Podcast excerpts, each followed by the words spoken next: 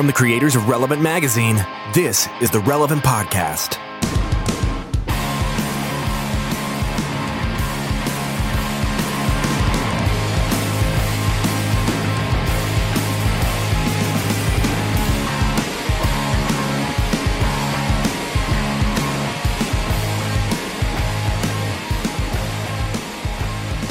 It's Friday, March 13th. The year is 2020.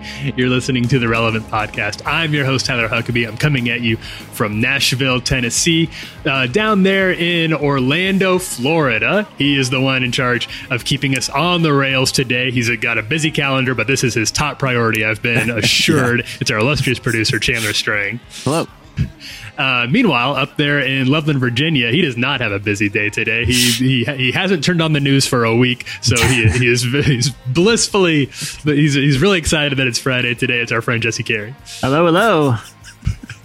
and uh, it, hey, we had such a good time that, that we we couldn't say no again. Uh, we, we wanted to welcome back our friend, uh, author, speaker, Kristen Howerton. Hi, Kristen. How are you doing? Oh, Interesting, interesting question. Yeah, can we just take a little at the top of the question. podcast? Should we just should we kind of get some of this out of the way? It's been a weird yeah, week. well, let's let's do this real quick, Kristen. Real quick, I have in my hand a copy oh, of your book that is coming out in June people can pre-order now rage against the minivan. People definitely need to check this out. It is awesome. I was super stoked when this showed up in the mail. And then tyler also later on the show eugene cho we, we have uh, yeah. to talk about. He's got a new book that just came out thou shall not be a jerk a christian's guide to engaging politics. But yeah i think we, we were just kind of chit-chatting uh, all three of us before or all four of us before. There I feel like we should probably just start with the the kind of elephant in the room here and talk about uh, what a crazy week this has been, right? I mean, there's no other way to kind of say it. I feel like everywhere you go, everyone's sort of having a variation of the same conversation. Um, but man, it really is a, you know, we're recording this on Friday, and the way the last couple days have gone, who knows when people listen to this on Saturday or Sunday or Monday, what will have changed, how the world will look different. Um, but I don't know about you guys, but I remember I was I was in I was 18 years old on 9/11 and I remember that day and I remember the feeling and I remember the anxiety and I remember the fear. And then I remember watching basketball on Wednesday night and watching players run off the court and all of a sudden, you know, it seemed like it, within the, the, a matter of you know, a few hours, something that was sort of a news story that people were aware of, but might have been sort of on their peripheral, the the spread of the coronavirus globally. All of a sudden, it became very, very real, and it looked like yeah. there was going to be some dramatic changes in the world. Kristen, where were you earlier this week when it seemed like, oh man, this is this is something that we really need to be concerned about? well, I was on Twitter like a normal human. no, um, but it, it, does feel what's different because I agree there um, there is that sense of like, wow, things are really like things are really getting real, like there was around 9 11. But, you know, back then we didn't have the connectivity that we do today. And so I do feel like myself and a lot of other people were sort of hanging online. Like it's, it's yeah. almost like we don't know what's happening, but we want to connect with other people and we want to hear what other people are thinking. But I think it was, I think it was Wednesday night when really it was like that's when Tom Hanks got it. That's when things started getting canceled and you're like, "Oh, this is this is no longer a thing that's happening to other people. This is happening to us." Uh, it seems like there's been it's one of those things where there's been a I don't I wouldn't call it a false alarm because I think that anytime there's something like this, it's smart for people to take it seriously but you hear about potential pandemics a lot and they they miss you or they don't end up being that big of a you know that big of a deal because there's a, a rally from the medical community and the and the government and, and to try to contain it as fast as possible. And it ends up being it's easy to write those off as kind of uh, as people being overly concerned or, or hyping it too big. And, and, certainly there can be an inflamed media narrative around some of these things. I don't dismiss that. But also, I think that speaks generally to how well prepared uh, people tend to be and, and medical professionals are to try to get ahead of these things when possible. And for multifarious reasons, that just wasn't a possibility Yeah, it, it's also, I feel like it's also kind of, Kristen, kind of leaning on something you were saying, that like instantly felt like, oh,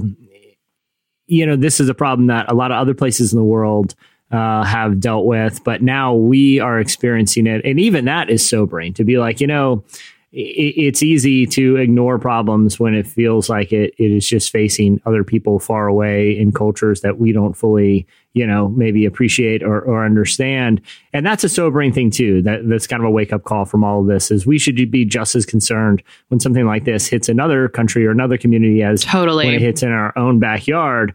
And I think that's some that's kind of a takeaway I've had too. It's like, oh man, it was a real you know conviction of like oh, man i should be this concerned for other people. But now that it's you know in in our own backyard now it really feels real. That that that's something that i've kind of been wrestling with too is, mm-hmm. it, it's put a perspective on how lack of a, my emotional investment in some of these global issues that i probably should feel more emotions for.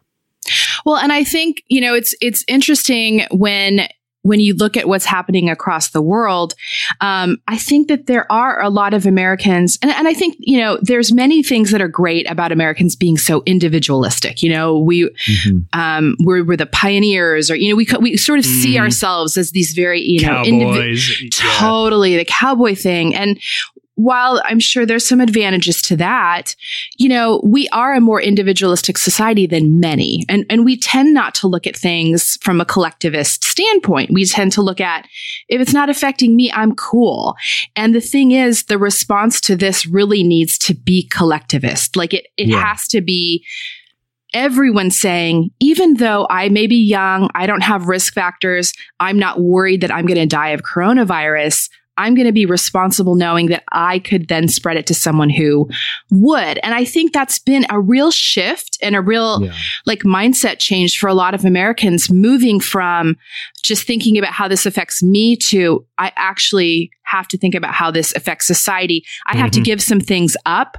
I, you know, like I may not get to go to my Rage Against the Machine show that I sat online for an hour getting good seats to, you know. That's a heartbreaker. Um, for example, I don't know. Um, but you know, there, but there's big and small losses and inconveniences for everybody.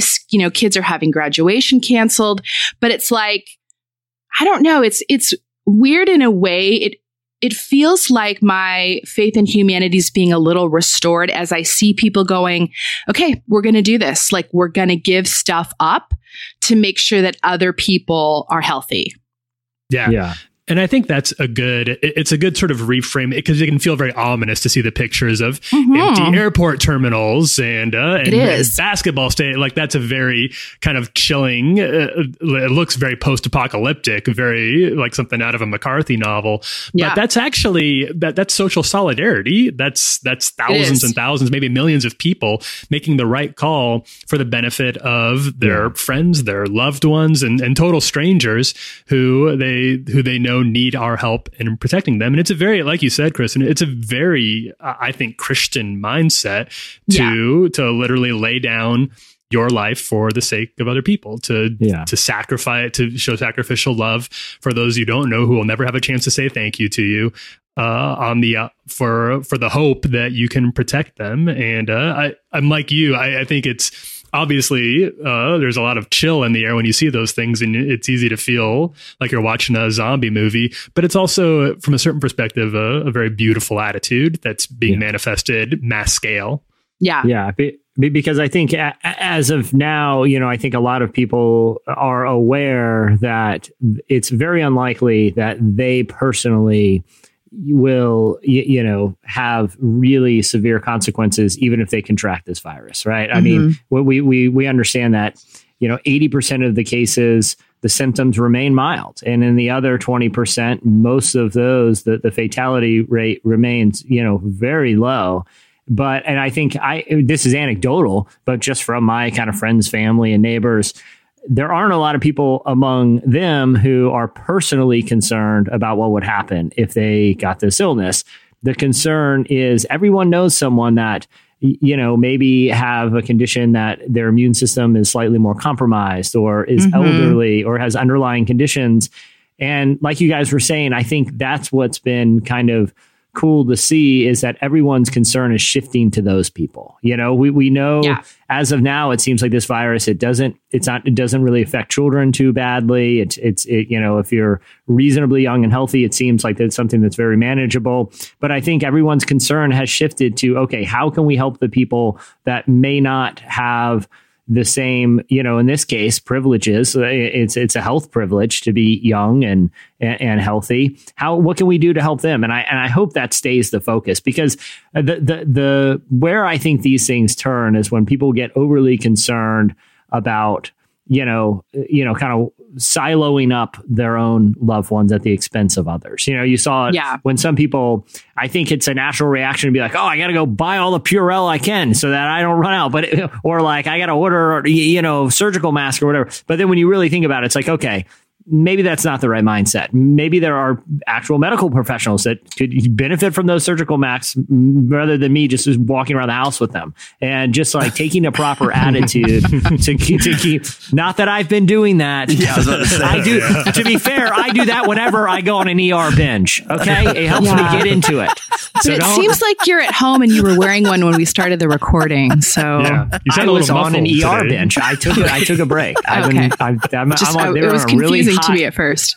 I'm back in like a really a really interesting McSteamy arc, and it just helps if I have the mask on okay. to get into the show. I'm glad no, you but, clarified but that. I do think, but I do think those attitudes are beginning to shift, where it's like, okay, you, you know, this is about helping others not get this virus, not just how can I, you know, protect my own little tribe, you know. Yeah, and I and I think that that's a a attitude that will hopefully spread, but it's it it because it will take a a, a, lot of solidarity for this to make a real dent. It's uh, we, we, there can't be too many weak links in the chain. I, I, saw. did you see? Did you all see that video? Go. It was on Twitter. Video going around of the of a. There was a Post Malone show in Denver last night at Pepsi Arena. It was it was packed to the to the roof. It was uh, no, all the way wow. up, which is like not a great. Not and there was like obviously all sorts of like well, you know, they're young, they're kid. Well, it doesn't matter. Like they're not the, the Post Malone fans are not generally in the the eighty year old age demographic. But that's the issue that we're going to have to get over. I saw the- I, I saw some 80 year olds with face tats that said always tired at our big Post Malone fans. They, and they were wise enough to steer clear.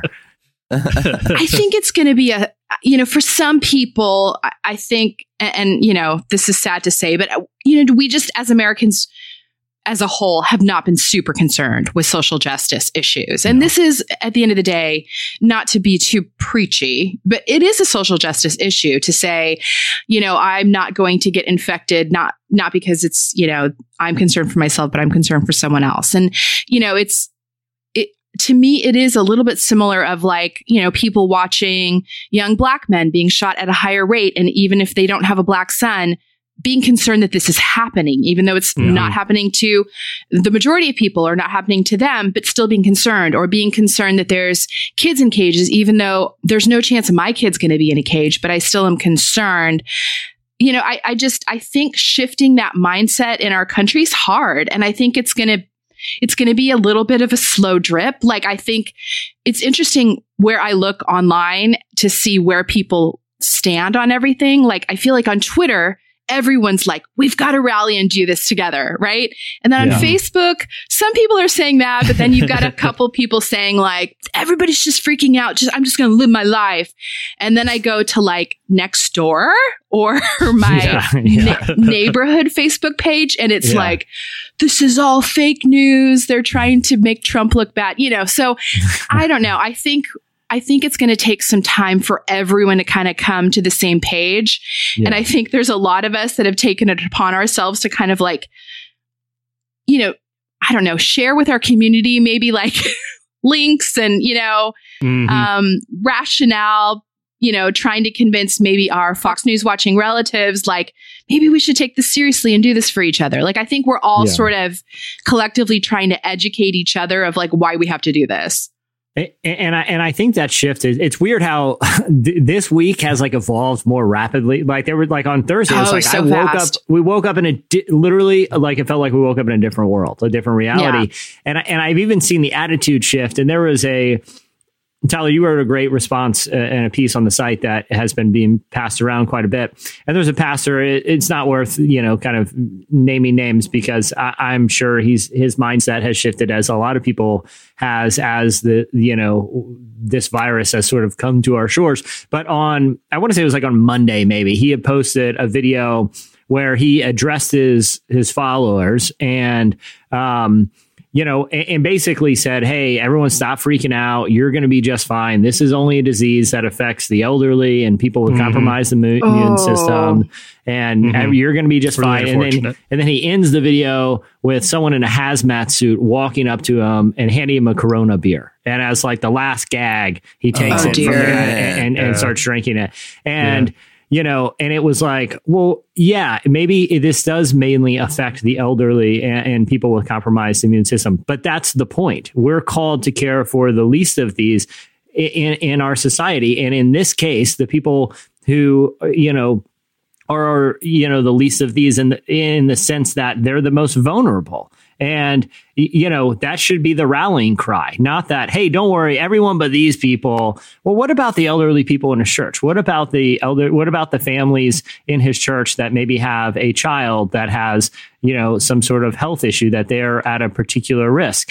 even, yeah. even you know it's like that is cause for concern it's like i yeah. we the attitude should be well i wish this would only affect healthy people and not the people who are already vulnerable you know and and i and he did take down the video and he posted another one which is only honestly kind of marginally better but yeah, the, huge improvement the, the, the attitude i do think is shifting to being like no just just to be like well, I'm not going to sweat it because I'm, you know, I'm in my 30s and you know I, I'm I'm fine. That's the wrong approach. We really need to be concerned, like you said, Kristen. This is a social justice issue. This is a this is a time for the church to to to really kind of put its money where its mouth is in a big way and say, Absolutely. how are we going to help people? How are we going to use the gospel to propel to convince people to do the right thing here. It's it's a real opportunity. I'm kind of nervous to see how it goes, but but like you were saying, uh, Kristen, there are communities out there uh, online and, and, networks of people who do seem pretty uh, intent on doing the right thing here. There are, but I will say I was very dismayed. Like a couple of my local megachurches were pretty late to cancel things mm-hmm. and, and really only did so when our governor forced them to. Um, and then even hmm. after hmm. that, they're like, okay, well, everybody get together in homes, like reach out to each other and let's all do home churches and we'll live stream. And it's just like, dude, no. How about everybody just stay in your own house? Like, yeah. let's take, you know, I don't know. Mm-hmm. Like, I have been a little frustrated with what I have observed from just the, you know, the small amount of churches in my community that I follow on Instagram. I just, I don't know if churches, they should, I feel like churches should be on the front line of doing this yeah. kind of education and you know social responsibility modeling i don't think they're there some of them yeah. not all and, and, yeah. and, and, even at eh, my church last Sunday, and last Sunday again seems like a different reality than right now. It was. Know? To be fair, it mm-hmm. was. Eh, mm-hmm. Eh, but but I mean, even then, I think, and and you know, all of us had the benefit of. I feel like we're pretty well informed people professionally. You know, we all write professionally. People look to us for opinions, and and, and you know, are involved in you know. That's on you all yeah, and no, no, and journalism and stuff. So, so, so, like, I remember being at church last Sunday, and you know, during the meet and greet time, you know, between uh, you know worship and and and preparing for the mm-hmm. sermon, they were like, "Don't shake hands." But then when it came time, and I know this is probably a sensitive topic, but it, you know, it came time for communion, and the way that the church that I go to, the tradition that they do is you go and you receive a wafer from an elder, and then you all dip it in a common chalice mm-hmm. and you take the wafer. And obviously, that is not the most sanitary approach. If you're looking to prevent the spread of germs, all dipping, you know, yeah, no dipping. wafer, yeah, with your bare hands that was given to you with someone else's bare hands who touched everything else. Like, and and I made the decision to. I just told my wife, I was like, hey, listen, I don't think we can do communion when we get home. And I'm not, and, and I believe God protects, but I also believe he gives us wisdom. And, and two, like, I, I guess people who are non, who are maybe Catholic and believe in transconfiguration, I, I don't really fully understand the theology of that, of the, believing that a supernatural occurrence happens, you know, when you actually put the the wafer and the wine into your mouth that it actually becomes the blood and body of, of Christ. I, I don't know the implications for that theology, but I do know for my you know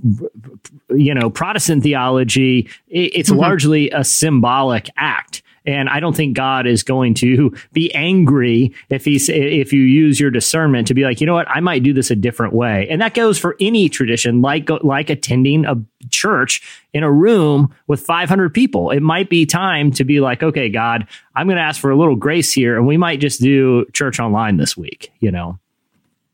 Yeah. And it's always important to remember that that you know we don't go to church, we are the church, and these are very basic yeah theological things that we all know and that not attending a Sunday service. I was glad to see uh, the, the church I've been going to here uh, called off Sunday services throughout the rest of the month at least. And, and uh, I would encourage uh, some of the, I know there's a lot of, can be a lot of complications and it can be more difficult than it sounds uh, to to cancel church sometimes for some of our uh, for some of the pastors and church leaders who are listening here but it seems to me from my vantage point where i'm sitting right now as a non-medical expert that it is the the right call and if you if you find some novel ways to continue getting people together in a, some sort of virtual setting uh, from their homes, then uh, I'd be interested to hear how that's going. We'd be we'd be interested to hear some of those cool stories. Um, so that that is the, the, the virus will come up again throughout the rest of this podcast. We don't want to spend the entire time on it, but like we said, we don't want to ignore it either because I'm sure it's something that everybody's thinking about. And by the time you hear this, who knows how outdated our takes yeah. here are going to be. I mean, yeah, this is a very yeah. fast moving thing. So so take it all with a grain of salt, especially if things have changed a lot over the course of editing this podcast together. Uh, we are going to take a quick break, and when we come back, we're doing the hot list. Stay with us.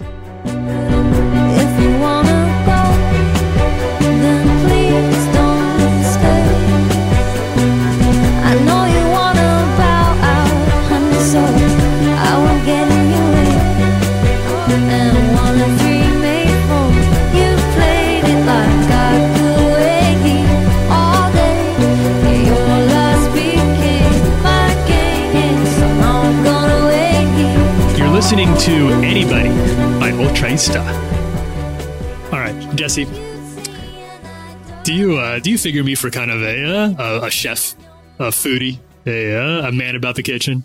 I'll be honest. I typically do not, unless you have some assistance. I typically would not picture you as someone who will be on a future season of Chef's Table. Well, I'm probably gonna be on Chef's table. I like the. I like. here's the here's the thing. I like I like cooking, except for like the cooking part of it. Like yeah. I like the feeling of like putting everything into the bowl and yeah. mixing it up and seeing what comes out of it. Yeah. But it, that's the only part of cooking that I like, and I definitely don't like the like go to the store part of it and having to spend like thirty dollars for some sort of tin of spice that you need a teaspoon of and will never and will rot in your cellar for the rest of your life. And I and I refuse use self checkout. And as all these grocery stores move to self checkouts, another reason I don't want any. I don't want any part of a store in my grocery experience. I would, Tyler. I wish there was a product that would come directly to well, your well, your this house. Is, well, this is why it is. Uh, it, it's worked. This worked really well for me. So, HelloFresh takes out it, it's exactly what I want out of the cooking experience and no more. So it sends me everything I need. So I have to worry about finding time for the store or dealing with confusing measurements. It's all prepackaged and the right measurements. So you can just dump it in. I can just do the fun part and then I get to enjoy healthy, delicious meals.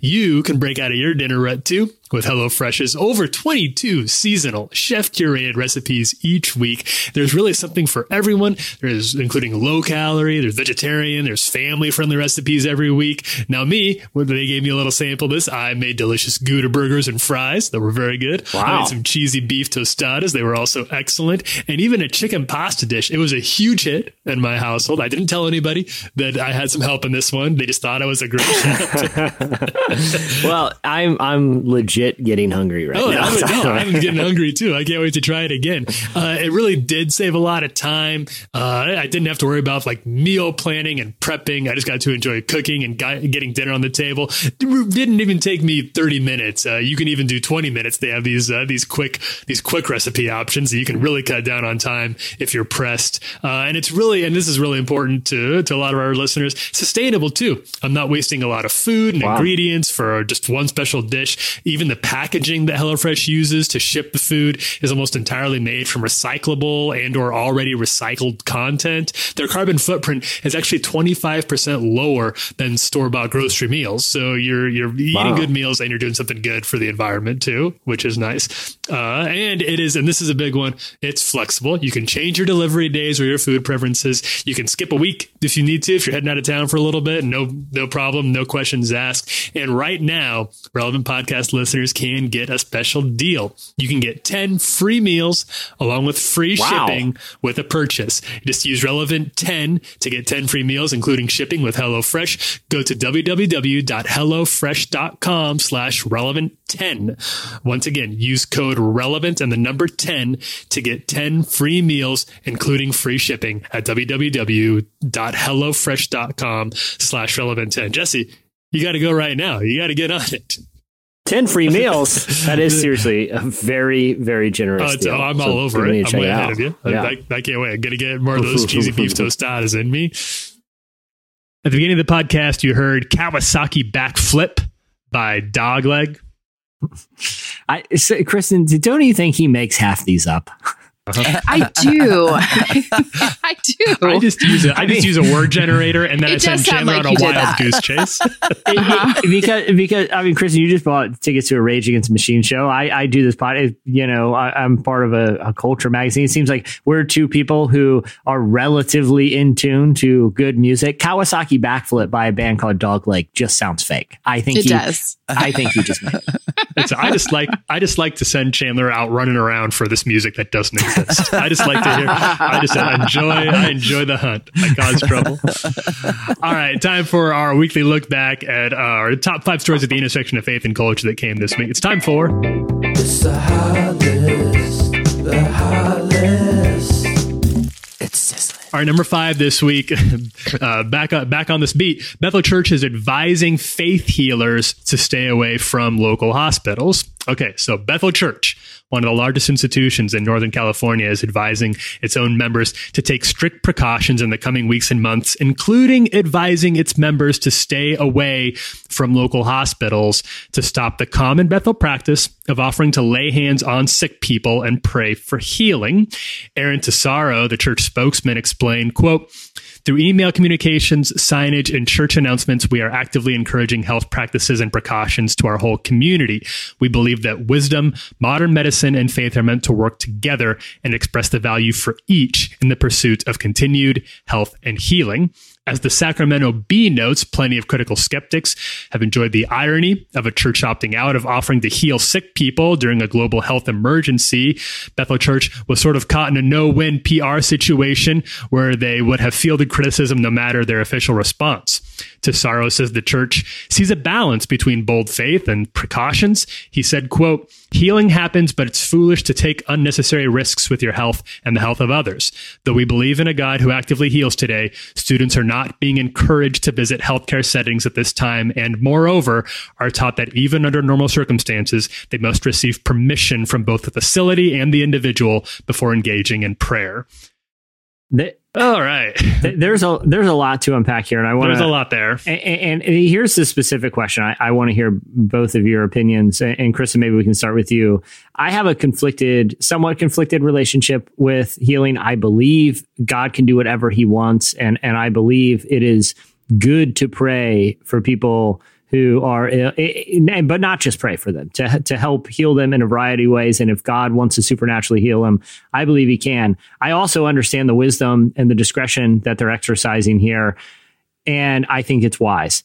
I guess the only the, my question for you guys is like, you know, in the Bible, Jesus intentionally went and and went and ministered among lepers, people who had a very contagious disease of the time that a lot of people were afraid of. And I, I guess like part of what I've been thinking about, especially when I read this story, is obviously I agree with him that it's probably better to not do this practice right now. But then I read that Bible story and I'm like, I, don't know. Do I really believe the Bible? Like, do I really believe in in in that Jesus? You know, because if I was if I was a follower of Jesus back then, I'd be like, hey, dude, it's probably putting the community at risk ministering to to lepers. what, Kristen? Let me start with you. What's your kind of response to this story, especially kind of in light of a parallel situation that we read about in the gospel? Yeah, you know, I will. I will say this. I think that um, there is an opportunity to kind of snark on Bethel of like, oh, you guys thought, you know, you could heal people and now you can't. Or, you know, I even, I think saw some memes about like them, you know, sending people away from their healing rooms. Um, but I want to say, I I do think this is the right thing for Bethel to do. And I think it was probably a hard call because they probably knew they'd get some of that criticism yeah. or the cynicism around that. But I think it was, I think it was the responsible call. Um, you know, and I think that this is this is a situation as you know as this virus kind of takes hold um, in our country we're going to know people that are affected by this. And this is one of those situations that i think can really be a test of faith because if you have grown up in a religious tradition where you know and a lot of us have whether whether it was Im- implicitly stated or just sort of you know, implied. Um, a lot of us grew up in a religious tra- tradition that said, if you pray with enough faith, God will heal you. And mm-hmm. I don't believe that that is true. Um, I've had situations in my own life um, where I've, you know, lost pregnancies and laid prostrate on the floor, and you know that yeah. healing hasn't come. Or I've had a friend with cancer who was so full of faith, and you know, and so I think it's it's these are difficult times because you know, I think God can heal, but I also think he doesn't always. I mean, it's interesting. Yeah. My kids just watched a movie last weekend called Breakthrough. It's a Christian movie. You know, a kid oh, sure. falls through the ice and they get enough people to pray for him and he wakes up. And like, I feel like at the end of the movie, I had to sit my kids down and be like, that can happen. And then sometimes amazing, faithful people can have terrible things happen to them and God is still good and God is still real, you know? Um, and I think that this is going to be one of those testing spots, like situations, yeah. because, you know, I don't, I, is God going to come in and sweep this whole thing out? I don't know. I don't think, I don't think so. Um, so there's going to be a lot of loss and I don't think we can pray the, this whole thing away. Yeah, it, it, it, Kristen, it kind of reminds me of like the Shadrach, Meshach, Shadrach, Meshach, and Abednego story. I think I got them right. I think I got those three. Sounds good. Yeah. You, you, just sing I mean, the song to make sure you're getting it correct. Yeah. yeah, yeah. That that this next song is by Kawasaki Flip by Shadrach, Meshach, and Abednego. um, no, but but it's like you know where where they look at the the the the ruler who threw them into the fiery furnace and he says, "Our God will deliver us," but even even if he doesn't, we won't right. bow. And, and I think that's sort of the attitude that we have to have when it comes to something like healing is like, look, this isn't a deal breaker here. God's still God. It's right. just he he he will either choose to do this or he won't. But even if he doesn't, even if his choice isn't what I want it to be, will we still serve? And I think that's sort of the the approach that it that that we need to take. But I do think Bethel made the right decision here. In, in, yeah. In, you know, kind of just taking the advisement of the medical community and it doesn't mean you can't pray for people who are suffering. It just means you know you maybe. I, I, hope people are. Yeah. Yes, yeah. Exactly. From your home. I'm sure. I'm sure Bethel is. I, yeah. If I know anything about that church, they they are still there. Those are that's a praying church up there, and yeah. uh, just because they're not doing it in in hospitals doesn't change that. Yeah. Yeah. Yeah. Um, number four this week. this is a it feels weird. To, it feels weird to talk about anything but coronavirus, but we have a couple that are non-corona. This is this is a shift. Yeah. Uh, Motley Crue drummer Tommy Lee had a very intense inspirational message for David Crowder. Okay, so a week what? after posting, yeah, uh, this is a buckle up. Uh, yeah, this is a palate cleanser. Okay, yeah, this is we're, this, this is and yeah, this is and this is an ongoing. This is a developing story. I think. oh, uh, the world's so, still turning out there. Yeah. so a week after the last week, I think we talked about this. Uh, after posting a bizarre message after David Crowder on social media posted a bizarre message from Gary Busey in which Busey pled for David Crowder to return his phone call. Crowder has shared another video message. This one is from Tommy Lee. In it, Lee asks Crowder to stop texting him and offers a profanity laced pep talk. It's very strange. Here is a bleeped clip. Yo, Crowder, stop texting me, dude. For real. I get it, bro. Listen, Mondays are the worst. But you're the best and you got it. You got this, dude. Your boy is here to motivate you, man. Remember, remember when we bought the whole Taco Bell menu? That shit was eternal. This week is yours, dude. Go get it, champ. What's up? So now it's possible, obviously, that Crowder has a group of semi celebrity best friends who regularly send him video messages. Uh, it's also possible, I dare say even likely, that Cameo, uh, the service that lets you pay to have various celebrities leave you oh. custom video oh. messages, is being used here as sort of a meta prank. I would say that's possible as well. I it seems. Do you think Crowder? Do you think Crowder's like paying them himself, or other people? I don't are, know. Or is he using? I don't know what's going Kristen, on. have you ever have you ever met David Crowder?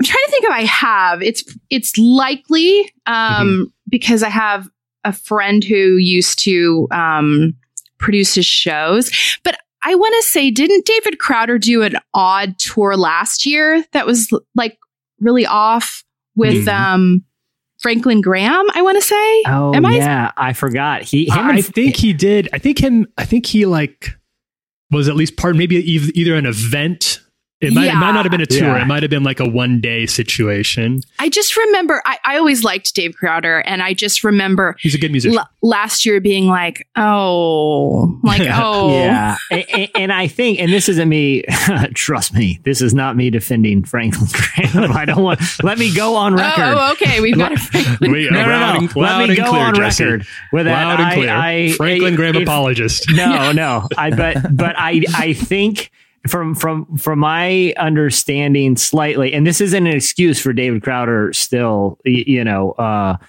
giving his support even just by by proxy to, to to graham after some of the many many inflammatory things franklin graham has said. And it, it was our reporting earlier that calls franklin graham you know there's a little behind the scenes here. Samaritan Purse had been a sponsor, uh, had an advertiser relevant for years but in the is you know since he started saying inflammatory things and we started rightly i feel like rightly reporting on it they severed their relation their advertising relationship with us. And so um so i want to kind of put that out there that i don't i, I think there are certainly times to hold his feet to the fire. But i but i think I, from my understanding crowder had a pre-existing relationship with graham centered around samaritan's purse um, and, okay. and, and, the work they do. Now, I'm not saying that's an excuse to not be like, hey, dude, if you're going to say insane stuff on, you know, that's inflammatory, that I, I, should distance myself. I think you probably should. But I, I do think. Uh, I, I, do think they had some manner of pre-existing relationship based around the the, the work of Samaritan's uh, uh, purse, but I also say David Crowder is one of the weirdest, like, kind of moving targets in sort yes. of like he's a weird guy. In, in like, okay. In, Oh, go, go would ahead. say it. Would say this to his face. Yeah, I, I, fa- I found it. Here's what it was. It was Franklin Graham's Decision America Northeast tour mm, that okay. Dave Crowder was on, and it was it was political. Oh, well, okay. it's like, what's the decision? I have a I'm, feeling I'm, I'm not going to agree I'm with it. I'm uh, gonna guess it's it's it's for the man that God yeah. has appointed. I don't know if you've heard for God's special boy. yes, God's special problematic boy. but here's what here's the thing. Maybe he is just kind of like doing kind of weird, you know, prank videos with Cameo, and has just chosen Gary Busey and Tommy Lee because so random. Funny. Yeah. yeah, two random but dudes. It also it also wouldn't surprise. I think I feel like that's more plausible than than what I'm going to yeah, suggest. Yeah. But I don't feel like it's completely outside the realm of of plausibility that David Crowder is the type of guy who counts among his friends both Franklin Graham and like Louis Giglio as well. You know, he go because he go he was involved with Passion City as well as Tommy Lee and Gary Busey. If Crowder was oh, legitimately no. friends with all of those people, that that's would not brand. shock me. Yeah. Yeah, that's exactly. totally on brand. I mean, all th- you know, Tommy Lee, Gary Busey, and Dave Crowder. All, if you saw them on the street, you might think they were homeless. So they do all have that in point. common. That's a good point. They all have the same energy, the same chaotic, same energy, the same chaotic neutral energy that, that anything could happen. Any of these guys can do mm-hmm. anything from yeah. commit a, a, crime in public to uh-huh. to, to, an to act like of heroism to, that we would not yeah. believe. You know, uh, that if they all possess some weird superhuman ability, it wouldn't shock me all that much. You know, they true. got this kind of squirrely hard to pin down energy that I just think they're buds. That's my that's what I that's think my they hope, are I too. I think they're weirdo buds. they Tommy Lee. Tommy Lee is somebody that I used to see around back in the Lincoln, Nebraska days because he was filming a reality his reality TV show. Tommy Lee goes to college, in which Oh he became a student Who at the University forget? of Nebraska in Lincoln.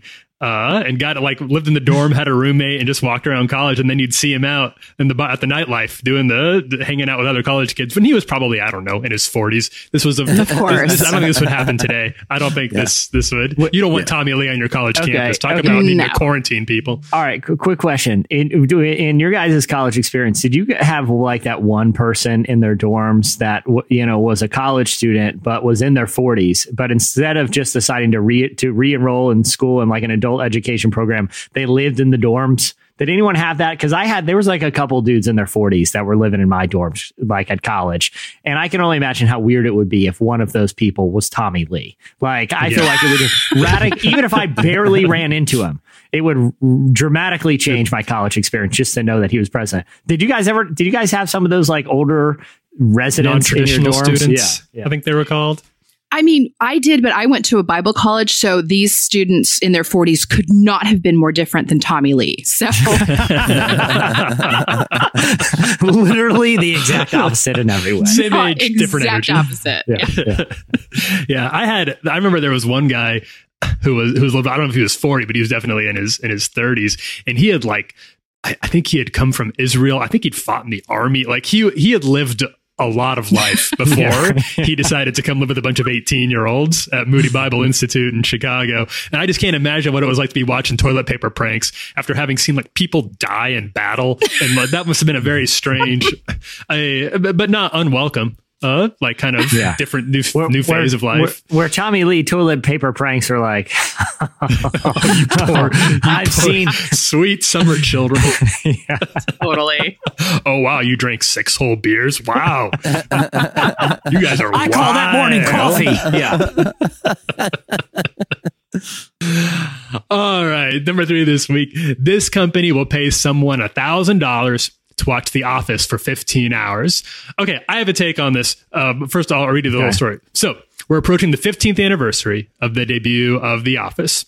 And to celebrate, USDish.com is sponsoring a contest for the gig of a lifetime.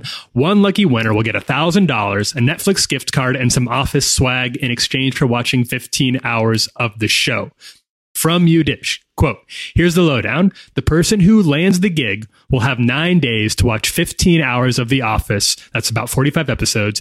As you're watching, you'll need to complete a checklist that tallies the number of common tropes that occur throughout each episode. The deadline to apply for this is March 16th. All right. Yeah. That's the situation. My take on this is I know it sounds like a dream job. I know we made it sound kind of good in there. My take is that a thousand dollars for 15 hours of work is not a good deal. You got to know your worth in this economy. Well, drive yeah. up, drive up. Don't, don't, don't submit No. to this sort of this like, ooh, you get to watch TV Hey, for, bad for take. Bad 15 take. hours. I'm calling a you. thousand dollars. A thousand dollars isn't going to do I it. watch, I watched, do you know how many times I've watched 15 hours of The Office over a course of nine days? Probably more than I can count. I watch The Office all the time, and I guarantee you I've watched it more. The thing, my problem is if it's a thousand dollars, it's got to be way harder. Okay. Listen, Kristen, I don't know if you know this about me, but a few years ago, I undertook a, a, a pop culture endurance challenge where I did not know this. I and, and sadly this this will be with my children Google me. It doesn't matter what I do unless I like run for a high political office and do something crazy. This is what will come up when my children Google me later in life to to see what their father's legacy was. I listened to Nickelback for 148 hours straight No. without taking a break On purpose? on purpose, and we were and it was to raise money for charity water. Oh, okay. okay. Okay. Th- that's acceptable. Yeah, it, it, be- be- because I, I didn't think it was impressive when people. Uh, basically, I set it up by this. I didn't think it was impressive when people like, "Hey, I'm going to do Kilimanjaro or run a marathon." It's like, okay, I've seen that a thousand times. Do something that's impressive. So I undertook that challenge, and unfor- unfortunately, got a lot of uncomfortable media coverage. And I had the literally the band Nickelback very upset with me. Um, to this day, to this They day, they- they're still They very upset about that You, joke. you guys have, had some- you guys haven't patched up. No, and he, and he had some. Chad Kroeger had some choice language for you, if I recall. Very right? choice he, language. He, on, we can't we can't repeat it on this on family national radio podcast. broadcast. but but, uh, but the thing about this is like this is too easy. Like if you're gonna do a contest, make it hard. Make it watch only Scott's tots, only the most cringeworthy episode. watch that, for 15 episode. hours. That's earning a thousand bucks. Like yeah. just but it sounds back, like there's homework involved. That part yeah. I don't like that part. Like thing, the yeah. trope you should thing, just be able to watch work. it. That's yeah. your labor. That's your labor. We need the people at US Dish to unionize. We need them to drive up. We need to, to, to, tell the man, tell the man to give you what you deserve. I have to. I have to say, I agree. I agree on that. It's not enough yeah. money. If see, I uh, see, my thing is like it's only enough money if it's harder. Like if they want to up the, if they want, because like I said, 15 hours of the office. Do you guys? Regu- I still regularly will fire up the sure. office. Am I alone, sure. Kristen? Do you? Do you? Are you an office watcher? I am, and you know, it's funny because I watched the whole thing and then I watched it again with my children. So yes, we're we're an office family. I, I think that if it was, if it was gonna, The Office isn't kind of an optimal show for this because you can kind of just put it on in the background. Yeah. I think that doing the writing part of it, like actually having to list out the tropes, I don't totally understand what they mean by that, but I uh, that seems like that would make this more of a labor than I want it to be. Whereas if it was like 15 hours of Mad Men or something where there's actually a lot more to analyze and dissect or or if any any one of the you know yeah. true detective one of those shows that's got a, like a lot going on that seems like a little more of a of a of an easy part. This one what are you gonna do? Like like michael being a jerk again? Uh, i don't understand the i don't understand what's i don't understand the, the what they're asking me I, to do which is why I, I want to be paid more I think if this was really made interesting, it wouldn't be The Office, some obscure sitcom that, you know, has 15 hours of content that most people have forgotten about, like Caroline in the City. Like, remember that? Oh, remember that oh, show? Yeah, That's like, yeah, oh, yeah. yeah. But I'm just saying, just grab some rando show from like the late 90s and be like, oh, you gotta, all right, you're, you're in for 15 hours of Alf, or, you know, Major Dad, oh. Major Dad, Major about Dad. a, military, a, a comedy about a emotionally distant military father. Enjoy 15 hours. Like, that's, that's, you know, know, that's what I want to see. Sit him down with coach for a while, you know? Oh. 15 hours of wings. I have a I have a theory that uh uh you, you know how uh how every now and then like our generation or or Gen Z will kind of rediscover an old sitcom from the pet like one yeah. will just oh, yeah. pop up for no reason yeah. and all of a sudden everybody's watching it and the, I have a theory about the what the next one is going to be. I, this okay. came to me in a flash and then I woke up with this like a, a word from God. Who can say? I, but I think the answer is dinosaurs.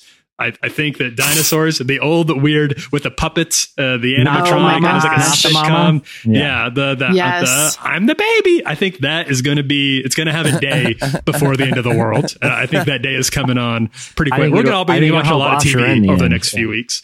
we uh, are. So I think, and I think dinosaurs is going to find find a, a season somewhere there. If I, I'm saying it now. Again, this is a fast moving situation. the world. it's a good show. It's a pretty good show. It's got mm-hmm. there's there's a lot to love there. Yeah. All right, number two this week, we got a new look at Pixar's upcoming film about the afterlife called Soul. So Soul is the next offering from Pixar, and this one harkens from the studio's more experimental philosophical wing. It comes from Pete Docter. He's the guy behind Monsters Inc., Up, and Inside Out. This movie looks like kind of a similarly trippy adventure through space and time that aims to stretch the bounds of children's entertainment via a surprisingly mature premise. A protagonist voiced by Jamie Foxx suddenly passes away on the best day of his life and must navigate the perils of the afterlife. Obviously, this particular look at the afterlife doesn't look overly informed by the Bible or anything, but Docter's interest here looks more metaphoric than literal. A look not just at what happens when we die, but what makes us who we are while we're still alive. Doctor explained to Entertainment Weekly, quote, we talked to a lot of folks that represented religious traditions and cultural traditions and asked, what do you think a soul is? All of them said vaporous and ethereal and non physical. We were like, great. How do we do this? We're used to toys, cars, things that are much more substantial and easily referenced. This was a huge challenge, but I got to say, I think the team really put some cool stuff together that's really indicative of those words, but also relatable. Uh, that trailer is posted online, and this one just I, I, got excited just watching it, not just because of the the cool premise. I'm I'm obviously interested to see what they do with this one, but the visuals were so interesting and so like weird and and uh trying to illustrate something like what they're doing, you couldn't ask for a better studio to try to put something like that together. Uh, I'm I'm excited to see where they go with this. Kristen, are you a Pixar fan? Oh boy, actually, oh, you know what? Take coming. Hot take. Hot take Friday. It, you know, but it's like it's a take that I'm a little embarrassed of. Like this isn't one that I'm super proud of. Um, I have a hard time with movies with talking animals. For one, like that's okay. a whole thing. Okay, um, that's fine. Or where it's like I don't know, like non-human being. I don't know. Like I never saw Inside Out. I never saw Up. Um, I probably won't see this. I just I have some weird thing where I really like realism. Yeah. and I don't, but I like fantasy in some in some aspects. And I get really weird when the kid movies get super like existential. I don't know. so this is not your this is not in any way, shape, or form this is not my, movie. This is not my genre. My kids uh will watch it and I'll I'll go somewhere else. it's so funny you say that, Kristen, because like the other day, my daughter, who's four, was was using a Coco coloring book, and Coco's another Disney Pixar yeah. movie about the afterlife, right? Yes. And you know, she's like coloring pictures and like commenting on her favorite characters, and I'm like looking at, and and, and I, I have no like moral or, or, or opposition to the film. I just was right. like it just seemed weird that like oh a four year old is is this is the entertainment is about death yes. and the after I, again I don't, I'm not I have no opposition to it. It's just like I don't either. I I, ha- I just have some there is some weird like glitch in me. This is yeah. completely personal. My kids Sounds love like- these movies. I just, I've always, and I've been like this since I was a child. I didn't watch cartoons as a child. I was very uncomfortable with Tom and Jerry. When the anvil fell on someone, I was just like, I'm out. I'm out. I can't, I can't handle it. Here, here's, here's what one question I have for you though, Kristen, because you, you say that realism is the barrier. Like the lack of realism is part of the barrier. But aren't you a fan of musical theater? Like of, of stories of stories that are perpetuated by yeah. people randomly Songing, breaking into dance. song. Like conflicts are resolved or communicated by that's right. c- complex choreographed song and dance. Now i'm not saying that wouldn't be a world that would a real world that would be fun to live in. I'm sure you know seeing five chimney sweeps backflip down your street you know singing about you know w- w- whatever they sing about would be pretty cool. But i don't know if you're issue is realism. I think it's just this I is just, the, the, anthropomorphic thing, right? This is a, this is a completely fair call out, and I okay. accept it. It makes no sense because I can totally suspend mm-hmm. disbelief for people breaking into song and dance. I can totally do it. So I don't know. I have some weird thing about things that shouldn't be talking, yeah. talking, and it makes no sense. I see. But but let me say this about Soul some here's a really random fact though. Do you know who did the music? No. Trent really? Reznor of no Nine Inch way. Nails. Whoa. Well, now you gotta so, see it. I might have to see You're in a double bind. I'm yeah. in a double bind. Yeah, yeah I'm going to pray about it. That's crazy. It's Trent Reznor because I know Trent, Trent Reznor, is done. He does like the David Fincher movies, but David Fincher movies He's are moved very into a dark. soundtrack. Yeah, yeah. But but you know what I'm saying? Like if I watch a Fincher movie, it's like, well, I, this is probably going to be scored by by Trent Reznor. Like it's going to have dark yeah. and it's going to have those kind of like that industrial sort of mood to yeah. it. You know, even Social Network had this kind of ominous like tech sound to it. I would not picture him on a Pixar movie, but that does make me want to see it much much more than I yeah. do now. It actually makes me want to see it too. Yeah. Lead with yeah. that. Push yeah. that Trent Reznor, I've been writing about Trent this movie. Reznor I didn't know Trent Reznor did it. Yeah. yeah. Okay. well, all right. I'll be there. I'll, I'll be there opening day. Number one this week, Louis Giglio reminds his Instagram followers about God's peace. So, Passion City Church, Louis Giglio took to Instagram today to not only announce that the church would be moving online this week, uh, but he offered some encouragement for this time to his churchgoers and to Christians everywhere. Here is a clip.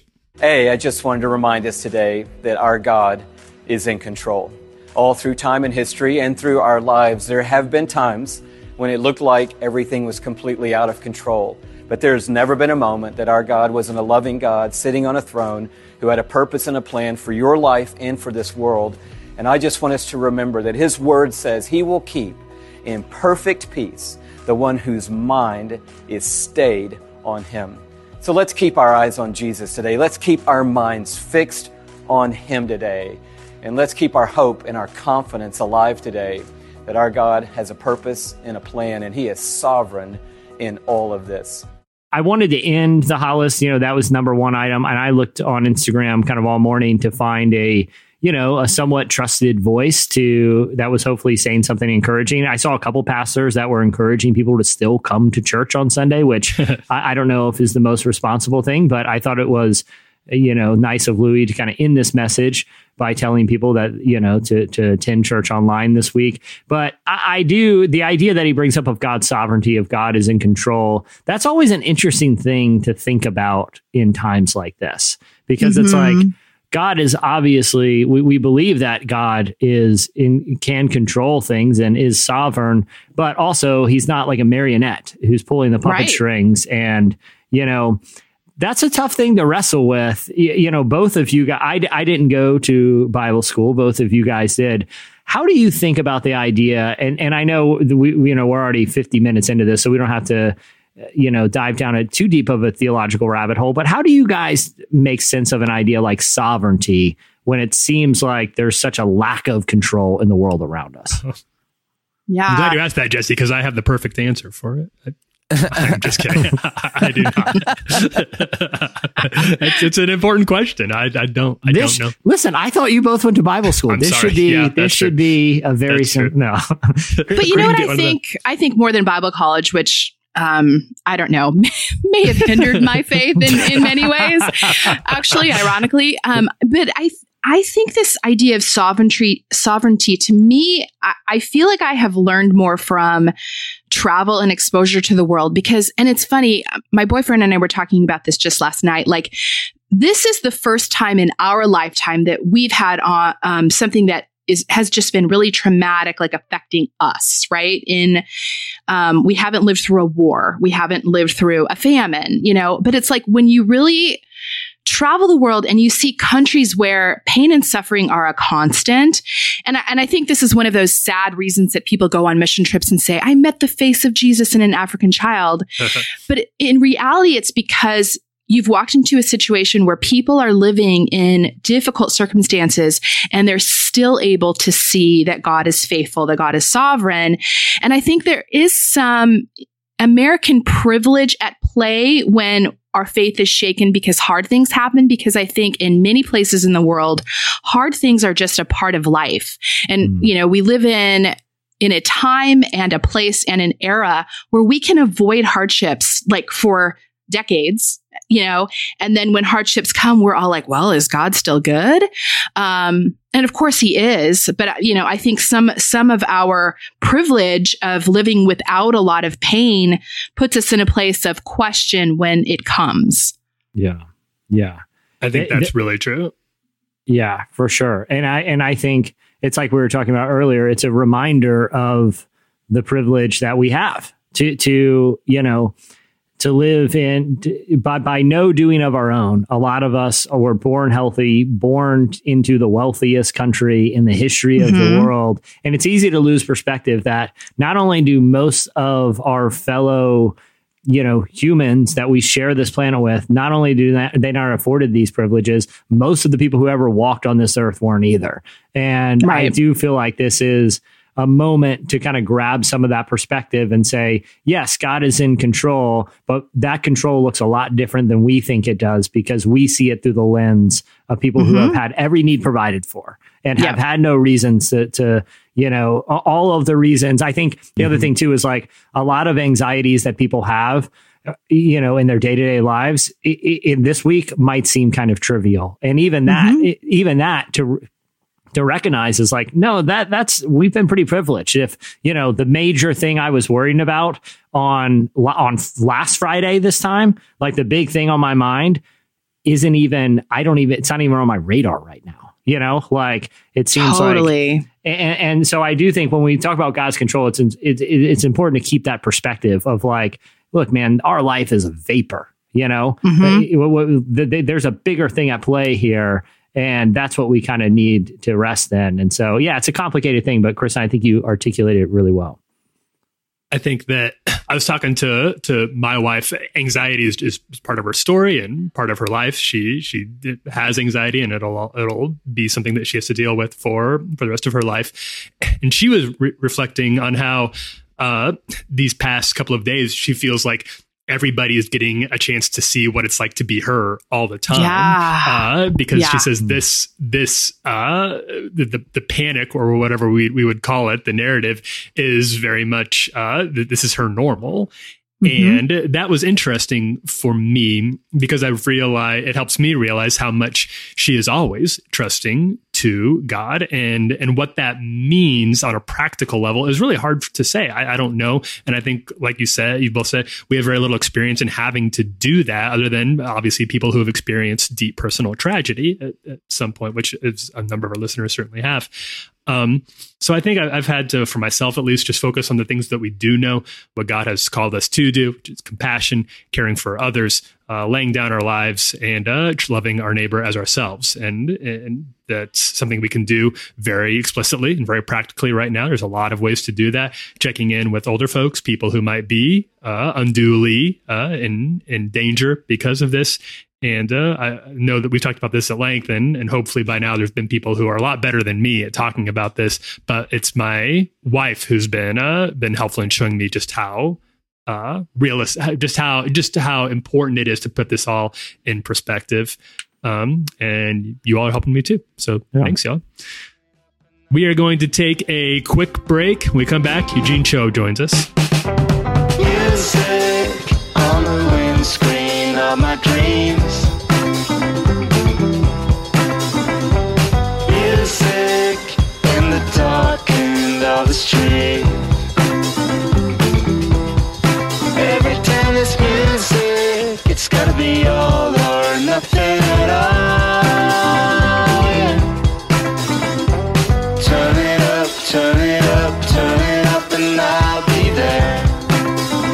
Listening to music by Peter, Bjorn, and John.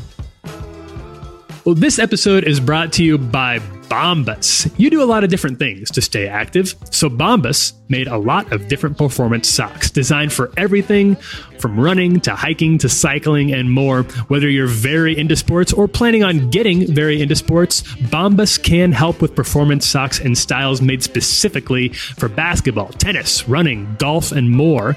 They're made with a lightweight poly cotton blend, which means no matter how hard you're working, your feet will stay cool, dry, and comfortable, never sweaty.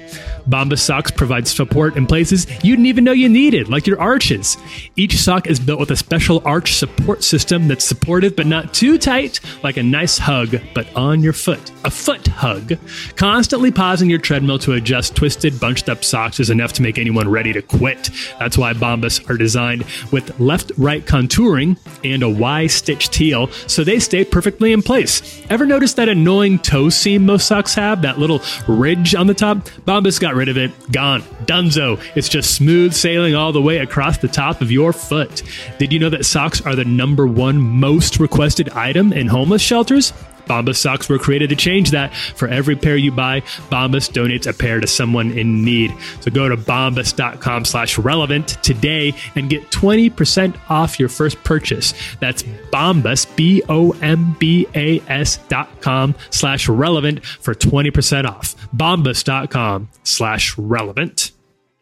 Well, Eugene Cho is the founder and former senior pastor of Quest Church. Uh, he's uh, an urban and multicultural, multi generational church in Seattle. He's also the founder and visionary of One Day's Wages. It's a grassroots movement of people, stories, and actions to alleviate extreme global poverty. And he is also the new president of Bread for the World, a huge and, and very, very cool nonprofit that aims at alleviating global hunger. Congratulations to Eugene on that very cool position position and to the whole organization for getting a great president. Uh, and in Eugene's latest book, Thou Shalt Not Be a Jerk, A Christian's Guide to Engaging Politics, he discusses the ways that Christians can be civil in non-civil times. Unfortunately, this conversation just doesn't have a lot of relevance right now to our current day and age, Jesse. There's just no no real immediate practical application to learning how to not be a jerk about politics for Christians. I'm not even sure why we're talking about this. It's one of the best, you know, books in terms of like a current felt need that, yeah, you yeah, know what I mean? No like, kidding. It, like it's the one thing that's kind of like it's it's part of everything. Like the din of this is in all in all of our conversations yeah. in 2020. Yeah. You know, right? So it, it's a it's extremely uh, practical, and, and, you couldn't ask for a better guy to go through all of this than Eugene Cho, who is such a wise and, and, and obviously intelligent, but also just very compassionate person. Yeah. And I, I, wanted to ask him about because I think Jesse, you and I have probably noticed in our uh, own some of our writing about this over on the site is uh, is how quickly you get accused of being divisive yeah. when you talk about politics when you're a Christian. Yeah. It's it's a very frequent accusation. Like, why do you have to be divisive by bringing up things like uh, like maybe race or, or, inequality, whether it be gender or, or class or or, or uh, ethnicity. So I wanted to ask him how Christians should feel about that label of being div- divisive. And here's what he had to say you know, I think when someone gives a criticism like you're being divisive, Eugene, I don't want to just um, ignore it. I think we should respond and take to heart criticisms that we get, particularly from the body of Christ, uh, and even those outside the larger body of Christ. I think uh, we live in a culture where there's just so much anger and outrage that maybe we become desensitized or apathetic to it, and we don't take to heart some of the criticism that we're getting. But having said that, you know, I think when sometimes people bring up you're being divisive and uh, you're disrupting peace, I sometimes gently try to pastorally push back because uh, I want to have a conversation, right? Um, and I want to push back with the question is there a difference between peacemaking and peacekeeping? And sometimes I think peacekeeping might be, if we're you know going to be blunt, it might be a voice in our head that says, you know what, things are working well for me. Let's keep the peace. Whereas peacemaking, I think, has some sort of a courage, uh, some sort of a prophetic uh, um, uh, power to be able to examine that that it might work for some, but because politics is governance for all, uh, that we need to be mindful um, of others. And then, particularly for us as Christians, what does it mean for us as followers of Christ to be formed and transformed by the ethics of Christ embodied in God's word and his ministry? And I think that's well, that's something I've, I've thought about a lot, and he articulated it much better than I've ever been able to. That difference between peacekeeping and peacemaking. You know, it's easy and tempting to label just not wanting to be uncomfortable as being a peacekeeper. Uh, you, you, just don't want to face the the uh, the realities of the potential need for changes to the status quo. The idea of peacemaking much more difficult, much takes a lot more courage, takes a lot more being willing to be made uncomfortable. But there's a lot more uh, potential fruit in doing things like that too. You know? Yeah, absolutely. I you know it, it's it's so hard to like sometimes walk a line of like political conviction, but also want sure. to create some unity. And that's why I think, you know, what Eugene says is so interesting because he does try to walk that balance, you know? Yeah, yeah, yeah, exactly. And I think that's what, and we even kind of, we got into that a little bit uh, the the temptation. There's all kinds of temptations for Christians when it comes to politics. All sorts of things that that you could go wrong in, in, a, in multifarious ways on this. He gets into well, he he told me about three different common misconceptions he sees around how Christians engage politics and political conversations. Well, three things come to mind, and I think you know uh, maybe I know for myself there are times I kind of dabble back and forth into these three spaces. I think one is when we choose to disengage from politics. You know, I think when I was younger, I would tell myself, because I was told by other leaders, uh, just focus on spiritual things church, quiet time, Bible study, uh, that that was spiritual. And so engaging policies and politics was not spiritual and was of the world. And so I think there are folks, for whatever reason, it could be a what I would consider a dangerous theology. Maybe they feel apathetic, maybe they're exhausted, uh, and they've ch- chosen to disengage altogether. Uh, and then there are those, I think, who have made, whether we can see it or not, it's become the most important thing. Um, our politics informs our theology as opposed to our theology informing our politics. And I think when we care so much about politics, whether we know it or not, it can grow to become idolatrous. And so as a result, uh, we see everything through those filters. We justify all of our actions based upon our political ideology. And then I think there's a third group of folks, um, and I think there are folks that are engaged in politics, but we have become byproducts of what I would call cultural Christianity, um, where uh, it doesn't always parallel the life and the words and the sacrifice, the grace uh, of Jesus Christ. But it has become its own entity, uh, enamored by power, enamored by kind of willing things to be. Um, and I think that's also very dangerous as well. I think preachers can be guilty of this. I think I can be guilty of it. Politicians can be guilty of it, where we dabble a little Jesus and sprinkle him on top of things. And uh, as a result, um, I think there is a, a grave, um, it, it, causes a grave, I think, disservice to the witness of Christ in our world. And I think we're seeing some of that. A lot of people are being disillusioned by the witness of um, the church, Christians in our world today. So Jesse, between those those three, the idea of thinking politics just don't matter at all, uh, the idea of thinking they matter too much, that, that you get too invested in them and almost make them kind of an idol. And then that third one of kind of using a cultural Christianity as a cover for your own weird blend of, of religio political beliefs. Which one do you feel like is the most prominent thing in the U.S. and the we'll, we'll limit it to American politics? I, I, mean, personally, right now, it seems like that po- politics matter more than they do.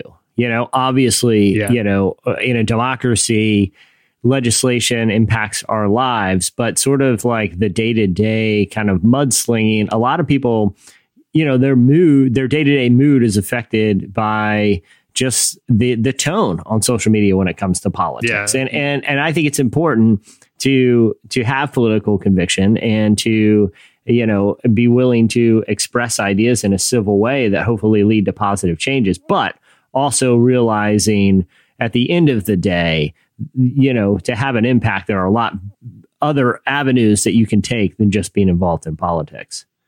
Yeah, and that's the tension, right? Is is uh, it's easy to say politics don't matter. Why do you have to make everything political? It's easy to say politics matter too much. Uh, wh- why do we have to? Uh, why we, we've got to focus on and turn it into sort of the the catch all fix all to a lot of our current problems. Finding that balance something that I, I, think eugene has done really well. The last thing i wanted to talk to him about and this is a complicated one I, I, I appreciate him being willing to walk within this one with me is i think that most reasonable christians who i assume are most of our listeners are are convinced that the political parties are not the answer. The the two party system God is not a Republican, God is not a Democrat, and and we don't want our faith to be defined by these parties as well. But the temptation then is to say, well, we have to be practical and realistic. You can't just choose your your policies piecemeal to align with your faith. You, you have to vote within the system that we've got. The system that we've got is Republican or Democrat. So we have to throw in our lot with one of those two parties and hope for the best. So I wanted to ask him how he felt about that. If there was if uh, if the idea of trying to work outside of that system is just too idealistic and we need to be more practical and pragmatic. And I appreciated his willingness to engage in that complicated and obviously kind of controversial conversation. I, I, get that constantly as well. We're being unrealistic.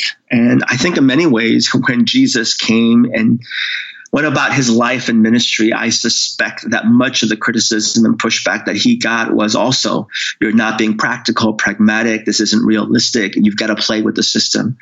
And so I, I understand that there's a reality for us to engage real systems, real processes, the real mechanisms that exist.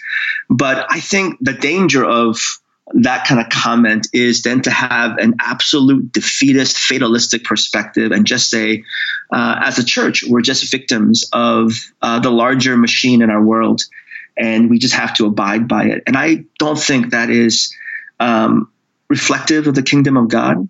Uh, I don't. Th- I think it's really dangerous. And while we seek to be practical, I think we also ought to be constantly mindful of Jesus, His words, you know, when we're talking about Sermon on the Mount and Beatitudes being the ethics that form us. Um, so I would rather. That was Eugene Cho. Uh, his new book, Thou Shalt Not Be a Jerk. Christian's Guide to Engaging Politics is out now. Uh, thanks to Eugene, and congratulations again on your new position.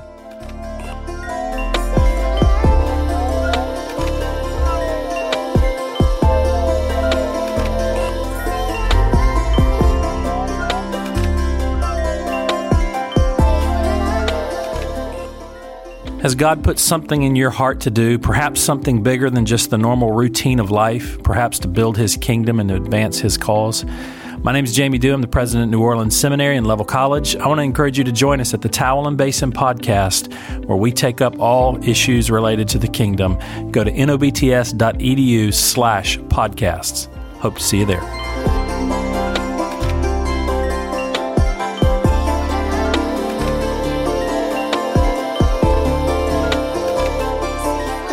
Listening to Romantics by Fortet. Well, hey, I think with that, we will uh, wrap it up. Uh, many thanks to Eugene Cho. Thou Shall Not Be a Jerk, A Christian's Guide to Engaging in Politics is out now. You can order it anyway. Also, uh, thanks to HelloFresh. Go to www.hellofresh.com slash relevant10. Use the code relevant10 for 10 free meals, including free shipping. Also, go to bombas.com slash relevant today and get 20% off your first purchase. That's bombas, B O M B A S dot com slash relevant for 20% off. Bombas.com slash relevant. And a big thanks, biggest thanks to Kristen. Kristen, thanks for joining us. I know this isn't easy to do. I know it's a tough time. I know you got kids home from school, but I, I really appreciate you being on yes, here with thank your you wisdom. so much. No, you gave me some human conversation in this very quiet day, so it was fun. Carry that with you. Carry it with you. Kristen, if it was just Tyler and I trying to ease our audience in the in the in the wake of the coronavirus, I would be very nervous. But you brought some, you brought a great poise and wisdom to this conversation. We really appreciate Thank it. you. Your book, Rage Against the Minivan, is out on June 9, and people can pre order it now, right? Yep. And, and, And- and I give it my official endorsement. I have it in here so people Oh, can see. thank you. I've been reading don't it. know It is why. awesome. I don't know why I didn't get a copy. We don't I, need it. doesn't I matter. requested two copies. I'm I not said, upset. "Don't send Tyler one. Send me two. Send me two. I hoard things. I, I said, "Send me two and send toilet paper." All right, none for Tyler. Just don't use it as toilet paper, please. Uh, yeah, Yeah, that's yeah, right. and with that, hey, we'll we'll wrap it up. Uh, I'm Tyler Huckabee. I'm Chandler Strang. I'm Jesse Carey. I'm Kristen Howerton. Have a great, safe weekend, everyone. We'll see you next week.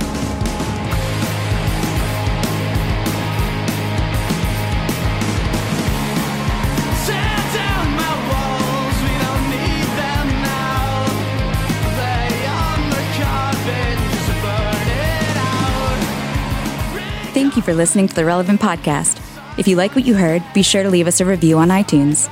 Check out other shows from the Relevant Podcast Network in the podcast section at relevantmagazine.com. And while you're there, browse exclusive podcast merchandise at our online store. Make sure to subscribe to Relevant Magazine. Info is available at relevantmagazine.com forward slash subscribe.